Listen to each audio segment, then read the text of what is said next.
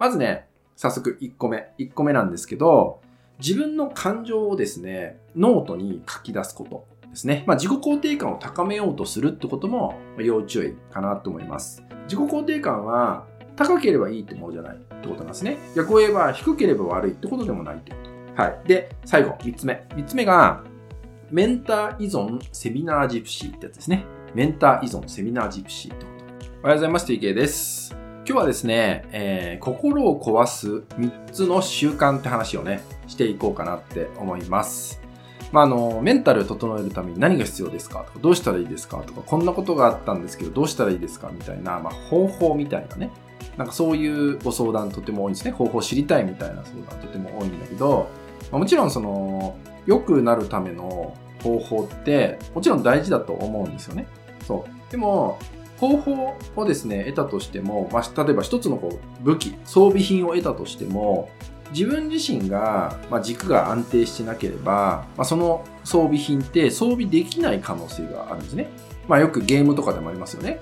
その、体力が足りなくて装備できませんでしたみたいなのがあったりとか、あとはそもそも装備できる職業じゃないですとかっていうのがあったりとかね、するんで、まあ、自分自身を知ることが何よりかなって思うんですけど、ただそんな中で、やりがちな自分のその方法でやりがちな心を整えるために心を軽くするためにやりがちなちょっと間違った方法っていうのはやってる方は非常に多いんで実は心を壊しちゃうこともあるよってことがあるんで、まあ、ちょっと気をつけてほしい3つの習慣っていうのを今日はお伝えしようかなって思います。まずね早速1個目1個目なんですけど自分の感情をですねノートに書き出すことですね。そのこれがあって不安だった、これがあって怖かった、これがあって辛かったみたいな感じで、まあ、特に書き出す時ってネガティブな状態になっている時はとても多かったりすることって多いんですよね。非常に多いんです、そういう時って。だから、なんでこれが、まず良くないかってことになるんですけど、まずは、あの僕たちって日々の受け取っている情報のほとんどが目からじゃないですか。目から入ってくる情報を受け取ってしまうってことなんですね。たまたま目にしたものが気づかないうちに刻まれていってしまうなんてこともあるんですよね。例えば、じゃ今日一日を振り返りのために思ったこと感情を書き出してみようという時にさっきの言ったようにこれが辛かったこれが悲しかったみたいなことを書くとするじゃないですか。そうすると何々があって、えー、辛かった悲しかったみたいなものを書いたとした時にそれを目で見るわけじゃないですか。そうするとまあ今日一日ってなるんで過去を振り返る。過去のネガティブを振り返るってことが起きてしまうんですね。でそうすることによってそれをもう一回思い出してしまって記憶の再構築っていうのを作ってしまうんですね。記憶の再構築っていうのを作ってしまって、その時の自分をもう一度投影しちゃって、その状態にまた戻ろうとしてしまうってことが起きちゃうんですね。気づかないうちに起きてしまうんですよ。そう。なので、これがだから過去に生きてしまうっていうと典型的なパターンだったりもするんですよね。そう。まあ、この過去に生きてしまうっていうのは、まあ一つの修正みたいなものなんで、どうしても気づかないうちに昨日のネガティブを思い出すってことが起きちゃうんですけど、書くことによってそれがより強く生まれちゃうんですよ。そう。なので、そうならないためにもし書き出すんだったら、もし自分のことをノートに書くんであれば、現在進行形で書くってことが大事なんですよ。現在進行形で書く。もっと言うとね、おすすめなのはね、妄想を書くことがいいですね。妄想。私はこうなるんだといった、あの、別に叶うとか叶わないとか別として、あのこうなれたらもう最高だよねみたいなことを書く例えば芸能人の誰々さんから連絡が来るとかね。そう。なんかそういうことを書いてなんかちょっとでもその書いたものをイメージした時に似合ってなってしまうものっていうのを書くのが実は心をいい状態にさせる上では大事になってくる。そう。叶うとか叶わないとかじゃなくて妄想こうなったらいいよね。ラッキーだよね。楽しいよね。みたいなことをもし書くならですよ。書くならそういうそういうとこをしてやった方が、まあ、過去に生きちゃうとかね。過去の不安をもう一度こうもぎ取って自分の元に戻してしまうことがなくなってくるんで、まあ、もし書き出すなら過去形じゃなくて現在進行形っていうもので、まあ、書いていただけたらなと思います。何々になる、何々を得るとかね、そう。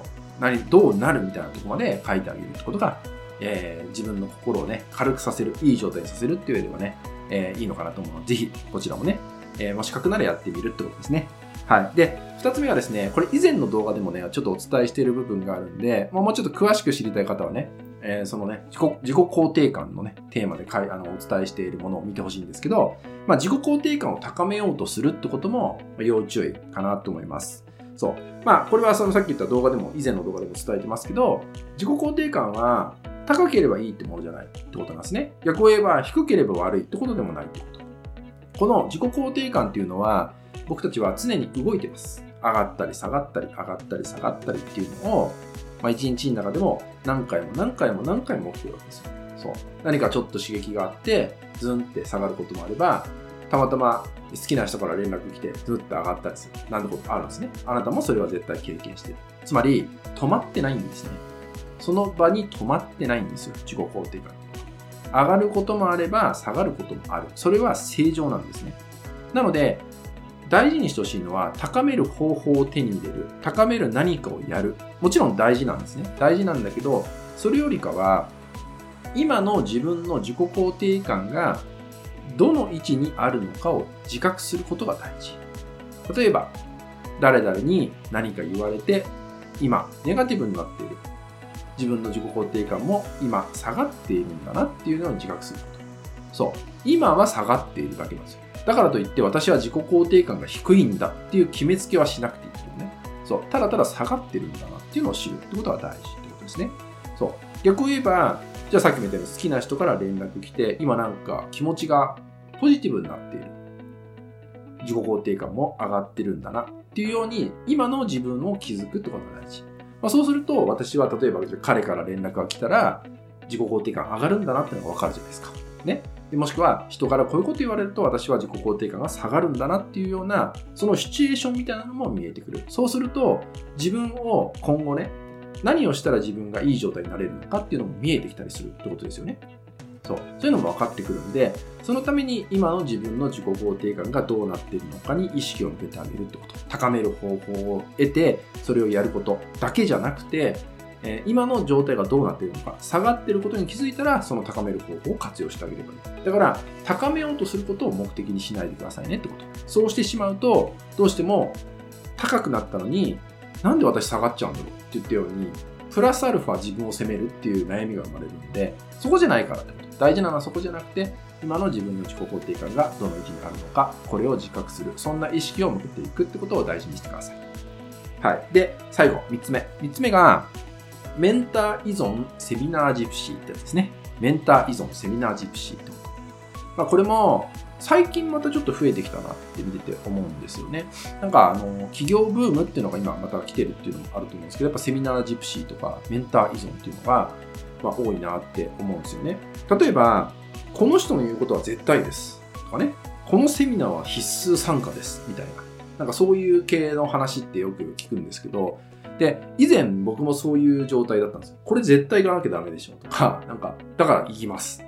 時間も何とかします。お金も何とかします。みたいな感じでやってたんですけど、これは本当にそうなのかなっていうのをちょっと疑ってみるのもいいかなと思います。例えば無理してないかな、ストレスかけてないかなとかね。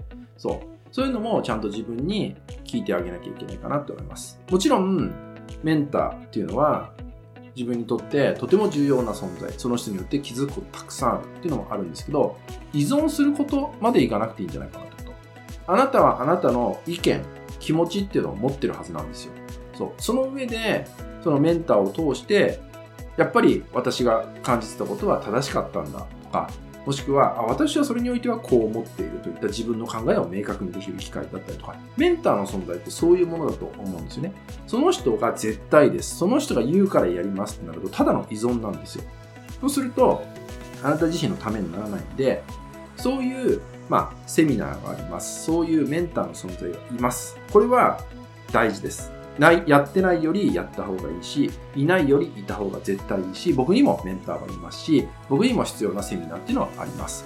そう。なんで非常にわかるんですけど、でも、そこで、あなたはそもそも何者ですかっていうとこがないといけないんじゃないかなってこと。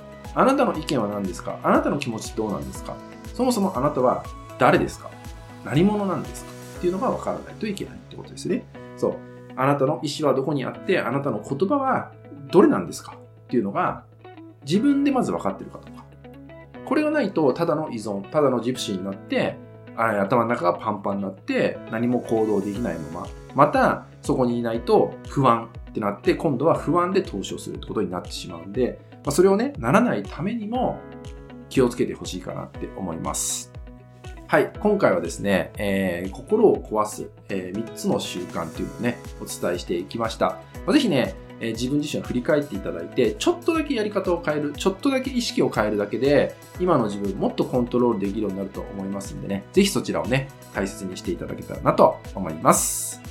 はい、それではね、引き続き LINE 登録、メルマガ登録で特典をプレゼントしております。そちらもご登録いただけると嬉しいです。それでは本日は以上になります。最後までご視聴いただきましてありがとうございました。